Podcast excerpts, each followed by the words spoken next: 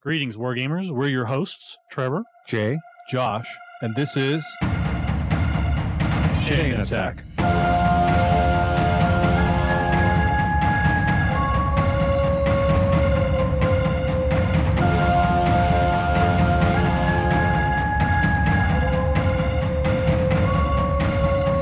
Chain Attack is sponsored by Discount Games Incorporated. Discount Games Incorporated specializes in customer service, low prices, and prompt shipping. You can find our web store at www.discountgamesinc.com.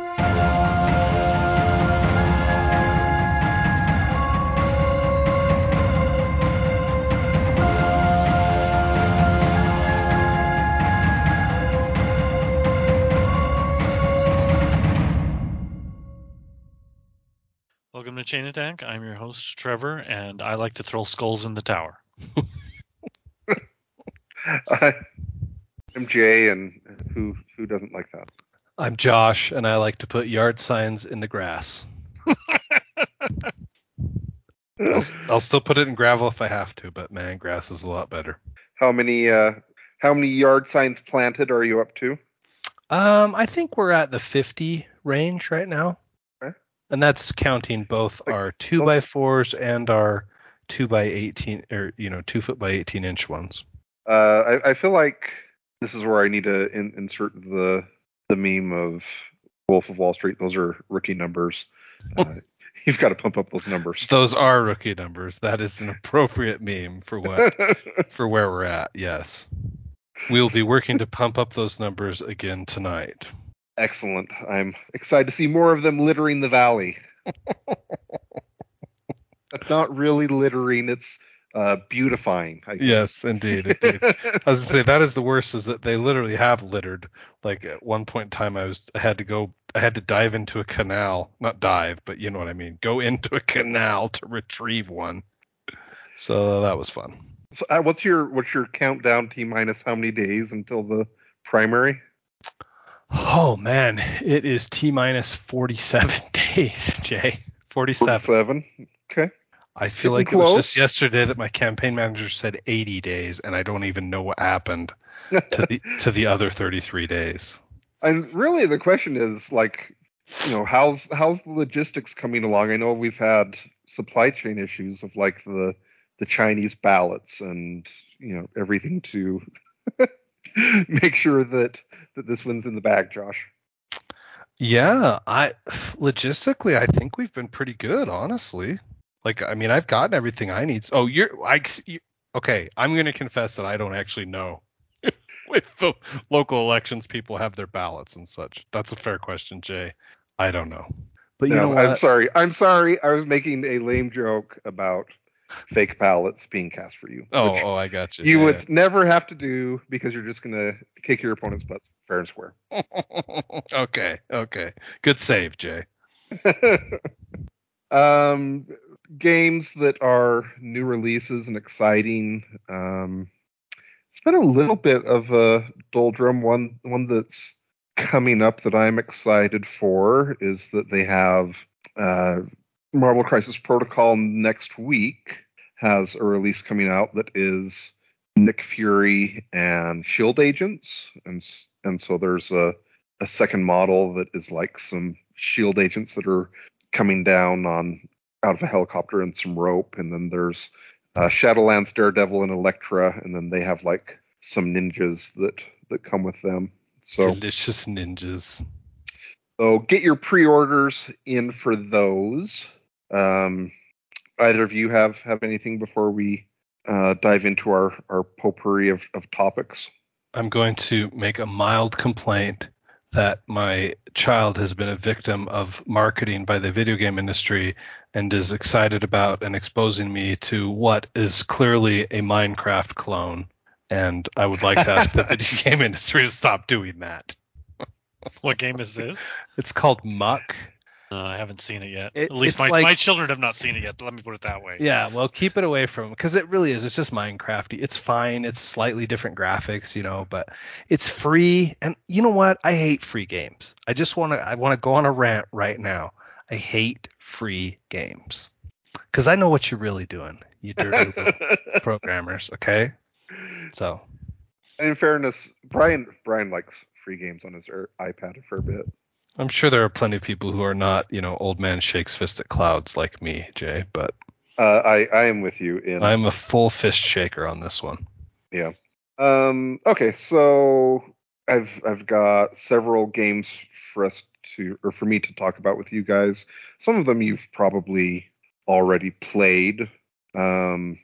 But first off, I was curious a little bit. I I I don't bring this up to with the intention of dancing on the grave or or rejoicing in failure, but I, Okay. I am kind of uh, today. Privateer Press announced that uh, they were closing the Kickstarter on the Riot Quest board game, and that they were going to retool it some and, and pursue it in the future.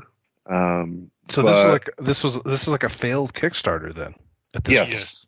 Yeah, and to my was out- knowledge, it, it might be the the only one that they've had that's failed so far. Savage.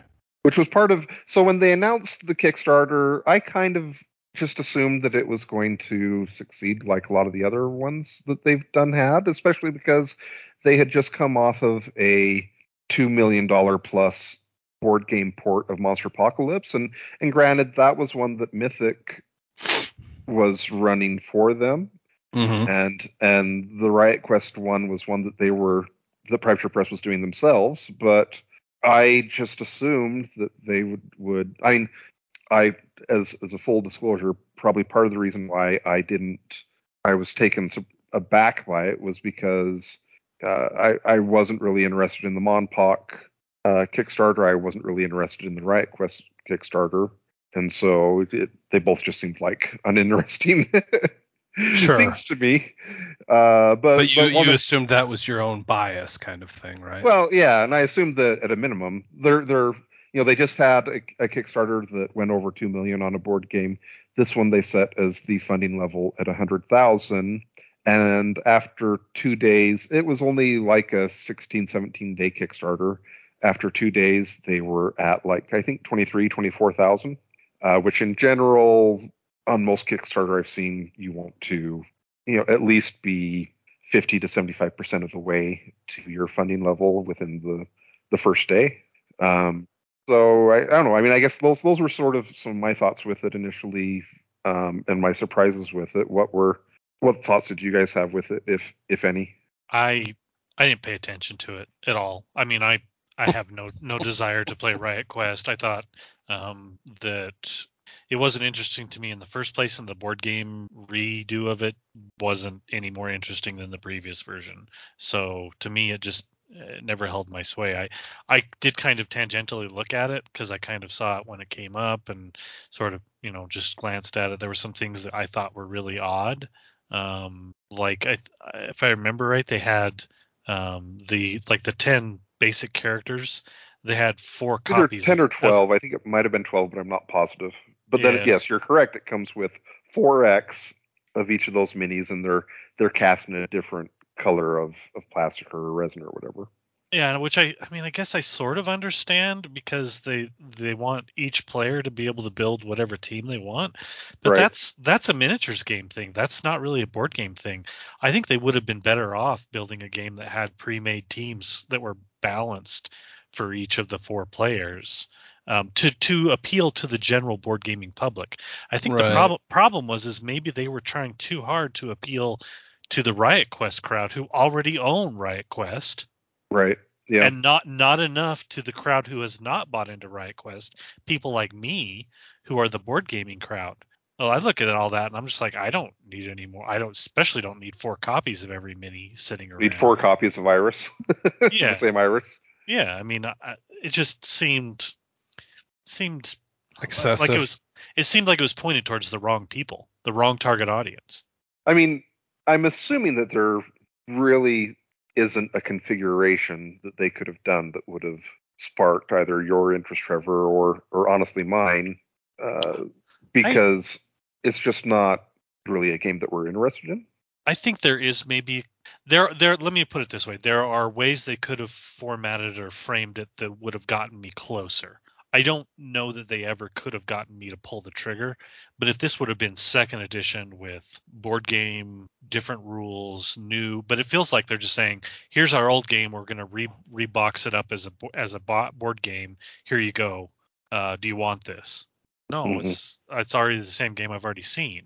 You know, if it was something different, um, you know, maybe streamlined second edition rules with pre-formatted teams, you know, just the same 12 minis, but but three teams of four or four teams of three or whatever, um, you know, that were balanced to be able to be played uh, with each other rather than mix match, and you could just I mean, throw I, it on the table and play it quickly. Then that's more likely to catch catch me. Mm-hmm.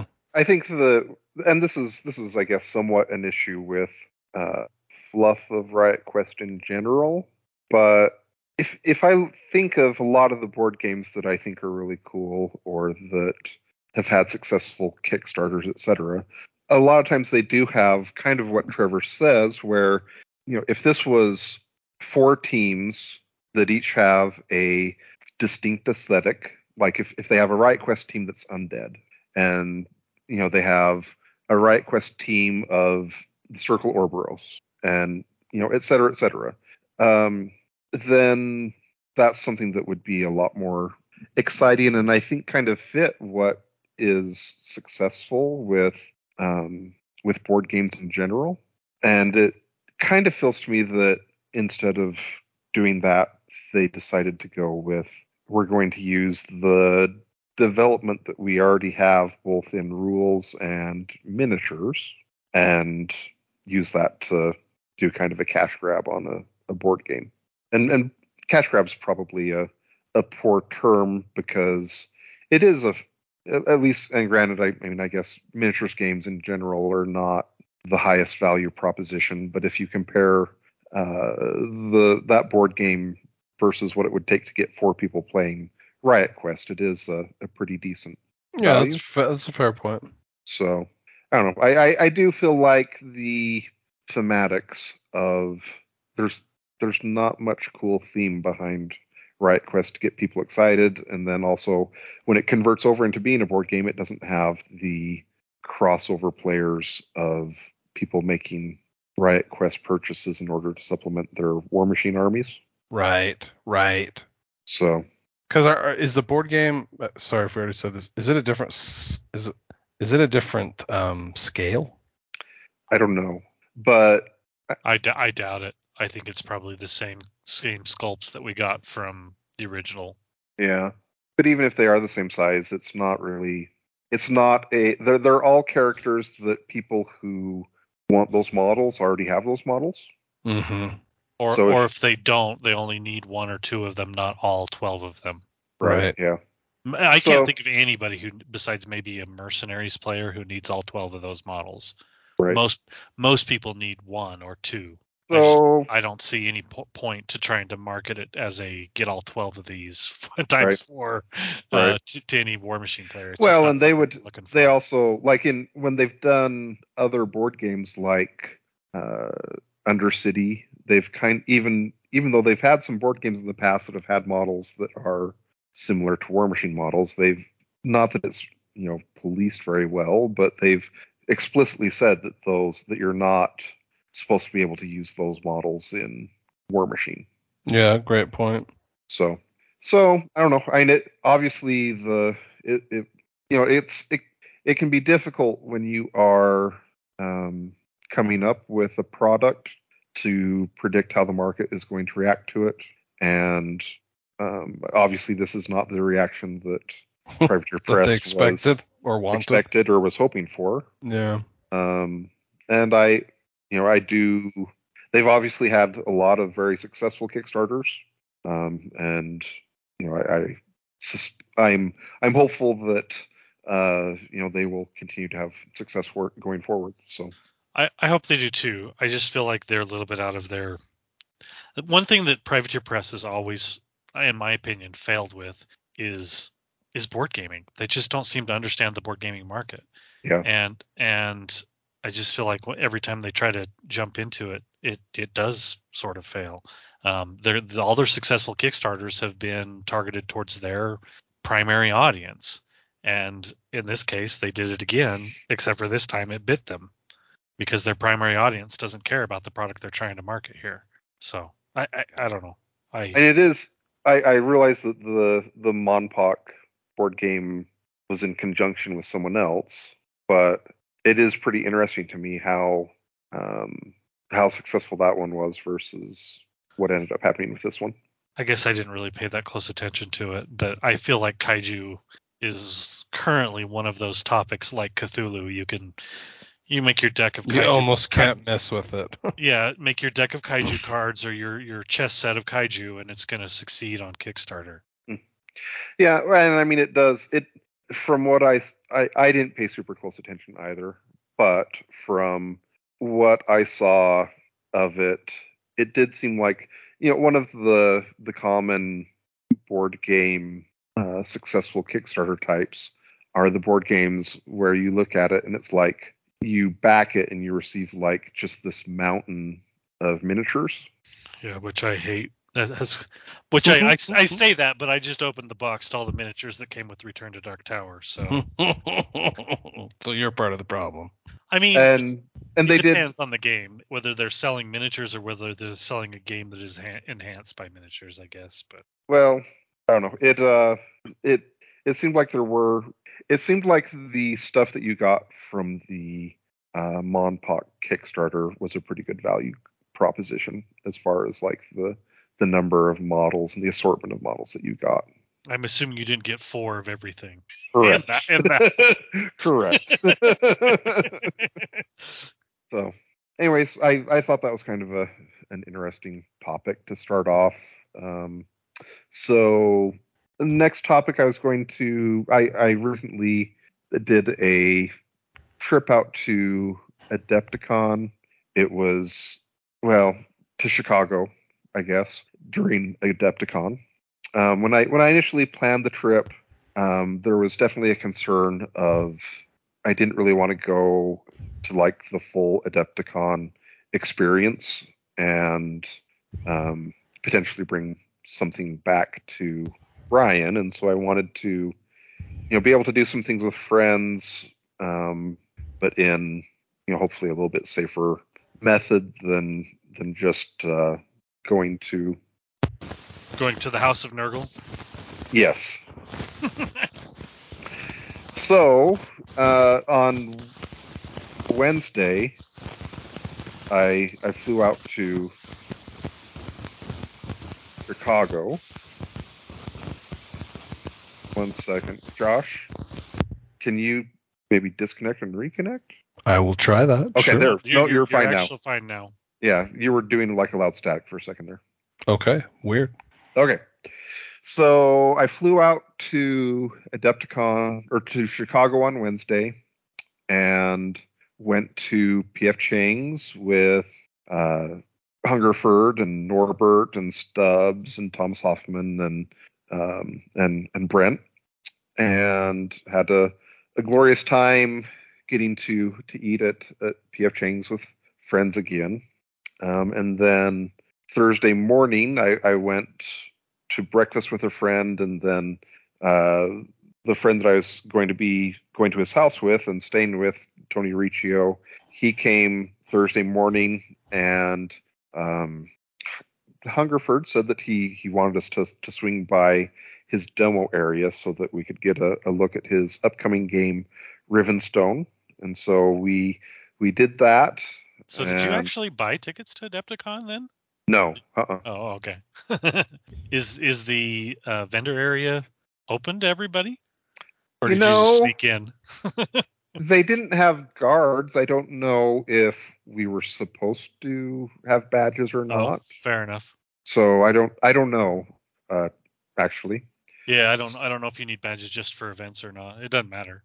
Yeah. And so the uh the Broken Anvil guys, they were uh they weren't positive if they were going to go to Adepticon because some of the they they wanted to be sure that they had like the dice and measuring devices and etc before they committed to going and that was coming like down right down to the deadline. And so they ended up they did get their stuff and they um, ended up getting a table that was basically on the the edge of one of the vendor areas, and so we we went and looked at that, and um, as a for people who who might not know of of what Will's been working on. Um, so there's the company Broken Anvil. They got their their start.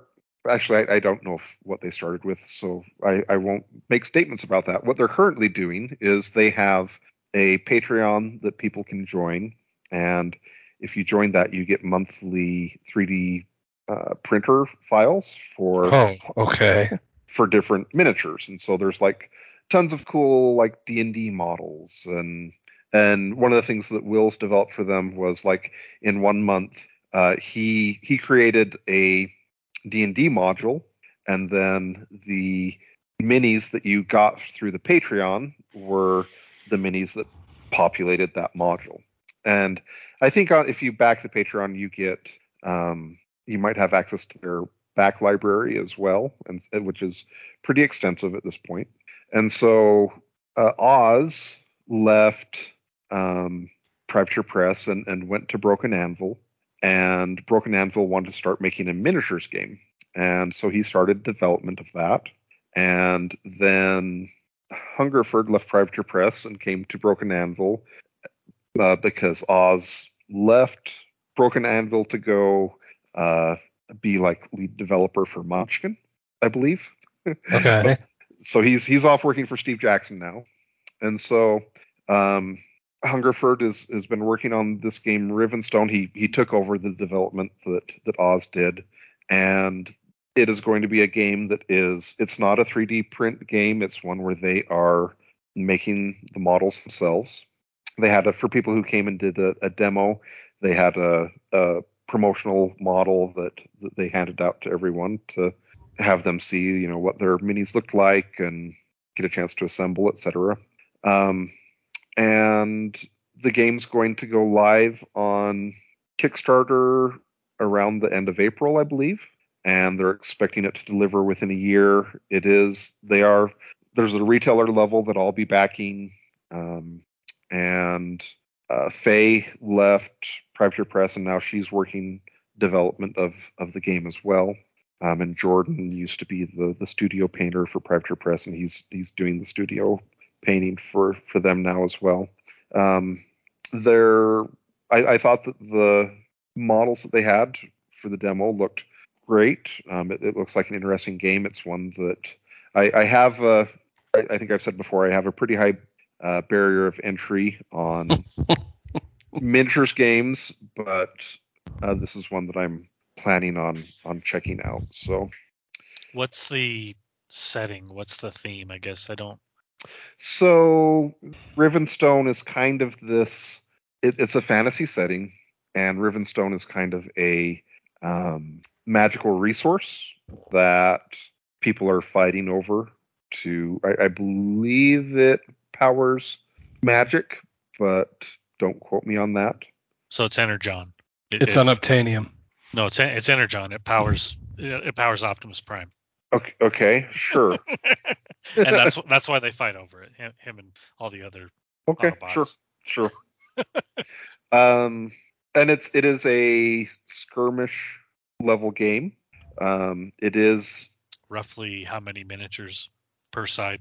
I I think probably around you know ten-ish. Oh, so really small. Yeah, yeah. A squad, as they say. Yeah. Um, it's intended to be a little bit more higher on the complexity scale than say Marvel Crisis Protocol. Um, I think a target game is generally around 90 minutes. Um, okay. So that I guess are there any other questions that you might have about the game that I may or may not know the answers to? I, I, was just looking. Tell me some... what the website is. Yeah, I was. I wanted to look. The name up. of the company is Broken Anvil. They do have.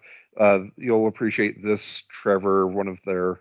I, I, think they're starting with four factions and then kind of a, a mercenary faction, and and one of the starting factions are uh, dwarves. And uh, if if you were the type of person who liked ugly dwarves, then uh, some of their dwarf sculpts are uh, do look pretty good. Oh, I thought you were going to say they do look pretty ugly. I mean that too. a lot of a lot of the previews that they've done have been uh, dwarf sculpts so far. So so tell me your feeling on their subscription model, Jay. Cause that that's what's interesting to me. Um. So, I mean, I don't know. I, it's I, I respect anyone who can uh who has a hustle and can make it work. Right. Um. But I I'm just I am You're so not the target audience for that, right? yeah, I'm not really the target audience because I'm not a hobbyist, and so like it feels like level one is you need to be a painter, and then level two you add on top of that like okay, I'm going to 3D print my own models. Yeah, it's Uh, like two hobbies, right? Yeah, it's it's I'm it feels like I'm several layers removed from it being something that I would uh, be into. So wait, where do I find the four factions or whatever then? Um, So their their website uh, and you can the Rivenstone itself has its own website rivenstonegame.com. It, it has very little information right now. So I think you Oh, you would okay. probably have to piece it together from Facebook, Twitter, Instagram posts, etc. Hmm. Um, I don't I don't know that there's like a clear location where you can find all that information in in one spot. I will note that some of the art on that website shows um, steampunky sort of Yeah. things. it does. I think it does uh, have kind of a, a steampunky feel to it. All right, cool. Yeah, I mean, if you look at some of, I'm I'm just trying to skim through um, models that are labeled as Rivenstone models through their Instagram, and there's quite a few that look like I wouldn't call them Steam Jacks, but the equivalent of you know um, Steamwork style monstrosities that are common amongst the genre. So I see a lot of that Yeah, stuff. yeah. There's there's some other things in here. There's um, a model that looks like it has kind of the Seder reverse knee legs on it. That's interesting. Um, so anyway, there's there's a bunch of stuff out there, but it's it's a little hard to differentiate between is this part of their Rivenstone line or is this part of their um, other business model? Yeah. So I don't know which mo- which which figures are which. That's what. yeah. yeah. Um. So I guess next on the the topic to discuss. So then we went went from uh you know the convention area and went to Tony's house, and I I spent the remainder of of the weekend at his house, and it, it's sort of funny. Like when I I left Idaho, and it was probably the nicest weather that we've had the entire year while I was gone, and meanwhile Chicago is doing its normal uh it's March, and so therefore it has to be in the like dreary 30s and 40s. Uh, and so we, we were inside the, the entire time. Um, and so I was going to talk a little bit about um, several games that we played, some of which um, I am sure that, that you guys probably played some as well, but some of the listeners probably haven't, and it would be a good chance to discuss them a little bit. Um, but the first one is a small little filler game that we played called uh, Hanabi. Um, have have either of you had a chance to play this? Yep. I own a copy. I don't I don't know if you pl- there's a newer version, so I don't know. This if you is the have, if you played fireworks newer- game, right? Yes. Yes. Yes. Yeah. I have played it then. So Um, do you do you have the which which version do you have, Trevor? I am assuming I have the first edition version. I, I is bought it years is it like does it have the kind of mahjong tile looking um, tiles that you play with, or is it like cards? it's cards. Yeah. So the they have the the much more affordable card version that that Trevor has, um, and then the one that I played is it's they are like mahjong tiles. Oh, I was like, is it like way overproduced or? Oh, they're mahjong tiles. Jeez, that's heavy. Yeah, that is that's pretty overproduced for what the game is. But yeah, it'd be cool. It, It- makes it it definitely adds to the uh experience of playing. Like, are you my are you putting them in a um? What am I trying to say? Like an easel, you know, uh, facing away from you. Uh, Does it have that Or, level yeah, of stuff too? Are you creating the fireworks Um, display as everyone looks up towards the tiles? uh, no easels, no. Okay. Uh, okay. So you're holding them in hand still. well, you're just sitting them on the table. Oh. Oh. Okay. Yeah, but Yeah. when you have your hand though, you have the the ones you're holding that nobody else can see. Yeah, so you just the tile, the, the tiles, the ones that you have, you just have you know, there's so the tiles have a, a generic side that everyone sees, and then they have the other side that shows the value of the tile. And so you'll draw your mahjong tile and and sit it in front of you with the side that everyone else can see is is showing out to everyone else. I see.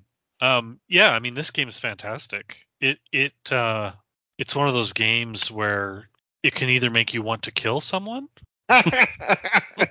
or give them a high five, and those same two emotions can happen within just turns of each other. Uh, that's fair, yeah. I, I so I, I do think that the the mahjong tiles or the the overproduction of it was really cool. Um, they look pretty hefty. as as someone who sells the game, I'll also say though that the uh, I mean, I guess let me look to see.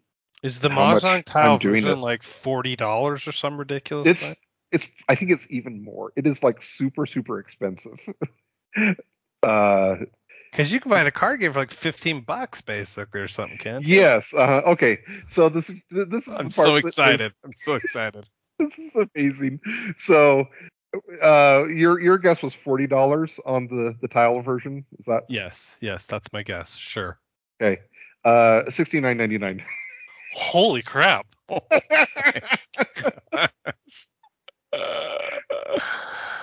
Uh, yeah, I would not be able to justify that one. Seventy dollars on the game I don't already own? Sure. even even Josh.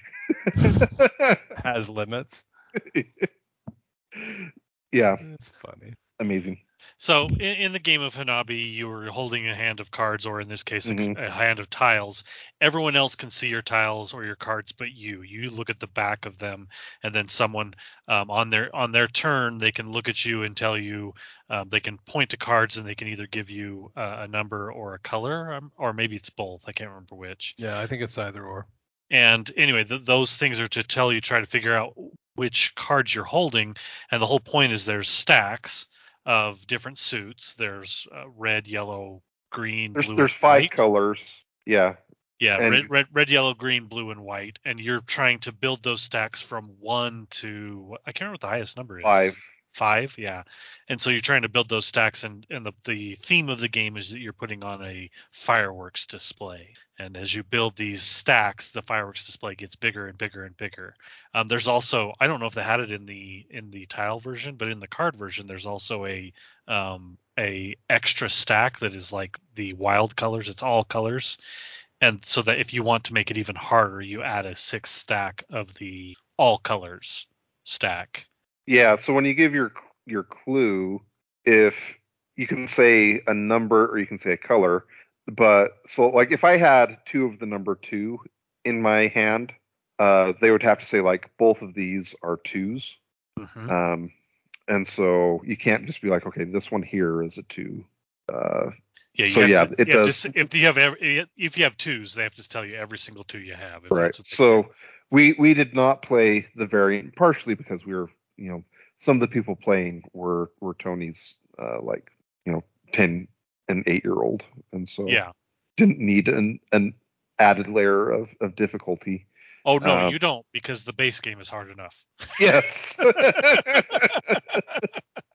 especially especially if if uh, my my wife and I um bless her heart but her and I speak different languages sometimes and this game really Accentuated it. yeah makes it show you know because you, you you sometimes you have to you have to hint information to be if you want to complete the game if you want to get every stack to five you almost have to hint information you know you can't say anything Which direct, the- directly the but you have to give them you have to give them clues that hint to what the other cards are you know what i mean Right. Yeah. Yeah. and Yeah. sometimes that information just does not come across right there has to yeah there has to be almost like a level of trust and then you you do have to have some uh be kind of on the same wavelength sometimes although uh, tony did it uh, his own where he was like okay when i draw a tile it goes on the right side of my stack and then my tiles you know progress rotate through and then the left tile is the tile that i will always play unless i am you know have clues that indicate otherwise. So there are some non cheating methods you can do that that make it a little bit easier but it's it, still it gets- is it still gets fairly difficult to, to put does. together all the way to the top because every time you fail, there's a fuse that's going on, and every time you fail, the fuse gets shorter and shorter, and so eventually the fireworks display goes off, whether you're ready for it or not, and that's Yeah. your score. And uh, it usually goes off way before you want it to. Um, the the card version is like 12 15 dollars. So if you haven't, if you've never checked that out, um, it's it's a super cheap, affordable one, and and I think it it might have gotten some awards when it initially came out as well. So I, I will mention that I feel like this is one of those games. It's it's it's a nice filler game. It's quick. that's Um, quick. but it's also a great game for uh, couples and company um, and non-gamers. Like this is a game Yeah, that I, yeah. I've had great success teaching to non-gamers and having them get it and having them excited and enjoying the game, which is not easy sometimes, uh, but it is it is kind you of can the right, def you can teach the rules to it, you know, within a minute or two. right and and um, like I said, non-gamers get it. They understand it immediately and um, they have fun with it. Like I said, it is a it is one of those games that works well. I think if you have like you you know you invite a couple over to play with you and you sit down as you know as a few people, four people, and and play a game of it, it just it does it it's that sort of fits that niche really well. So next game I was going to talk about was Pandemic Season Zero. So the, okay. the meat of what we played at the con was we got I the the the spirit was willing but the body was weak. There's there's points where you get to like I would like to play another game of Pandemic, but currently uh, my brains are oozing outside of my ears, and I can only do so, many so many games in a row. Or or also there were we had kind of a, an interesting uh, mix of like super early morning people versus uh, late night people, and so uh, people Let would me be guess, To- Tony was one of the early morning people. uh, yes, yes, he, he strikes me as one of those guys who gets up at 4 a.m. to work out and start his day of building spreadsheets. uh, yes, you're correct. Love you, Tony. um, so we we got probably I I think we got through September. We did the introductory game and That's we got pretty good. through got through September. I think we have probably three months left. Um, our our plan currently is that we will finish finish the game through you know Discord and online uh, play of it. So, Um, so, so tell me, as someone who has played, pretend for a moment that I haven't played any Pandemic Legacy. Okay. Is this is this the version you would recommend to somebody starting out? Because it's Yes. a pre prequel, right? Oh, Yeah. really? Okay, interesting. Yeah, it's supposed to take place before season one and season two. Yes. So should should they play it in order of season one, season two, season zero, or should they jump to season zero to start and then Or with to season zero. Yeah. Really? Okay, cool. Yeah, yeah. Yeah. Like, Um, I don't feel bad as someone who has played, who went season one, season two, season zero. right. But if it is someone who hasn't played any of Pandemic Legacy, start with season zero. So let me let me frame another question then. I've I, my wife and I have played through most of season one, and we we never finished, and I feel super bad about that. But my plan is to actually get it back out and finish. Once we finish season one, should we go to season two or should we go to season zero? Um, and it kind of feels like there isn't a wrong answer. Okay, that's fair enough. You should just go. Yeah, just just I play like one it. of them. I like it. no, that's that's a good answer. So I, I will say that uh, in my opinion it it did live up to the other pandemic legacy games. I would say that it's very well done. Um, and I I think the probably even more so with this one than the other ones. Um, the thing that impresses me so much about it is that you are playing a pandemic game and it feels like you're playing a pandemic game. Okay. But more so than the other. More so than season one. I, I I've only played like one turn of season two or whatever. Um, I would s- I would say that season one probably feels more so like a pandemic game. Okay. That's fine. but it's they're they're close. But the the thing that's impressive to me is that they are able to use core pandemic mechanics and still have it feel like a very different and unique experience. Right. And so in in this game, you are uh, instead of having viruses on the the the table, there are enemy agents, and instead of having research stations, uh, you have safe houses, and it's it's set in the 1960s in the Cold War, and so you know in a, another example of a core mechanic that's changed to fit the um, uh, suitability of of the uh, setting is you know each of the town each of the cities on the map they're going to be either an allied city a neutral city or a russia soviet allied city. And so in in normal pandemic you can discard a card let's say i'm i'm in washington dc and i have a uh, card for tokyo i can discard that card to tokyo and i will fly directly to tokyo as one of my four actions Yeah. so the way that it's different in this game is if I have an allied card, I can reveal it and not discard it, and I will travel directly to the allied city. Uh, if I am if I have a neutral card, I can discard the neutral card and I will fly to the neutral city. If I have a Soviet allied card, I, I cannot discard that card to travel directly to a Soviet allied city. I have to figure out a different way to get there. So it's an example so of are, are all players is are are all players on the um, NATO side of things? There's Yes, nobody who's allied yes. with Russia. Okay. correct. Yeah. Yeah, you're you you start each month. And the, the the the story behind it is that you're each doctors who responded to a uh, listing for you know a generic government job, and it was the CIA recruiting you, and um, the CIA thought that it would be easier to turn doctors into spies than it would be to Turn turn spies into spies doctors. into doctors. That's That's fair factually enough. accurate. Yeah. That's uh, Yeah. CIA really thought that one through. so This reminds me of a book I read once. uh, what what book was that? I'm trying to remember the name of it. I think the author's last name was Reich. I'm trying to Hmm. remember the name of the book.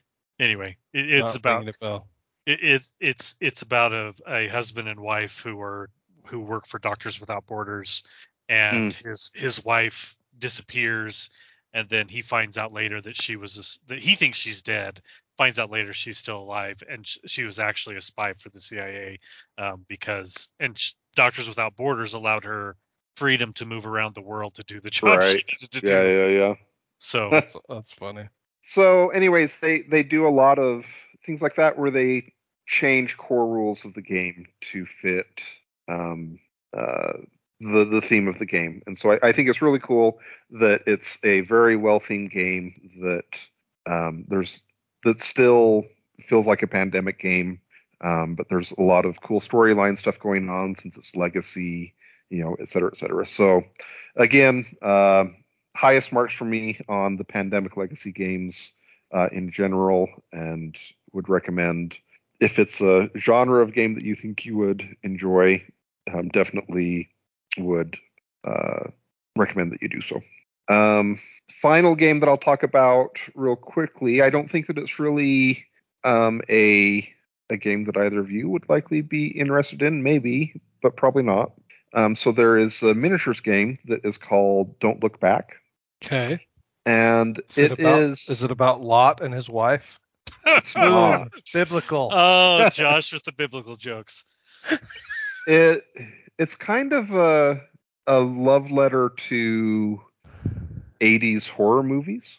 Okay. And so there in our game there was uh um the there's a, a person who is running the the the bad guy and, and his his name was like Sackface and, and basically it's similar to the the Texas Chainsaw Massacre villain.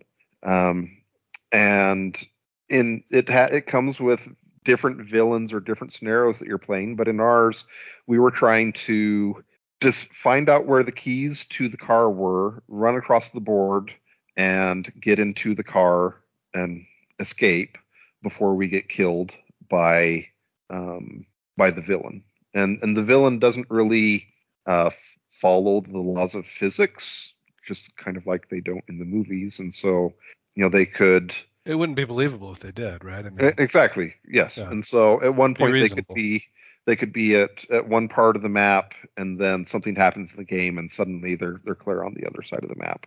Um, so I, I will say that it's the the version we played. The person had had done a, a great job of you know painting the terrain, painting the miniatures, and so that was immersive. The the kits that it comes with seems like it has uh, good quality product that you can do. Um, it if if it's the type of movie that that you enjoy, then then I would say that um, maybe look into the game. If you're not a horror movie fan, I, I don't really know that it would have much appeal to you because it's it is just kind of pretty immersive and kind of simulating the, the experience of of one of the horror movies. So that was that was another game that we we played through at at the Riccio Rumble. And, and you're saying that this was a miniatures game, not a board game? I th- yeah, I think I would call it more of a miniatures game. How how would it? Did you play last Friday with me? no, that was me, and I fell asleep during it, and I'm so sorry still. I thought I maybe did play a little bit of that with you at one point. okay. Um, I mean, certainly you've played similar games. Um, does it have any comparison at all to something like that? Uh, yeah, probably some similarities. I mean, part of the reason why I'd say it's like a miniatures game is that it is you're doing like it, it has miniatures and you're you're measuring now your well it has measuring widgets uh, Uh-huh. in it, but actually at points we're usually into measuring tape. But you you are there's there's free form movement over the the game area. It's not like there are squares on a game board or anything like that. And so, but yeah, I mean, it, it has a list of actions that you can do. Um, so uh, it, I, I do feel like it, it was very successful in evoking its source material. Yeah.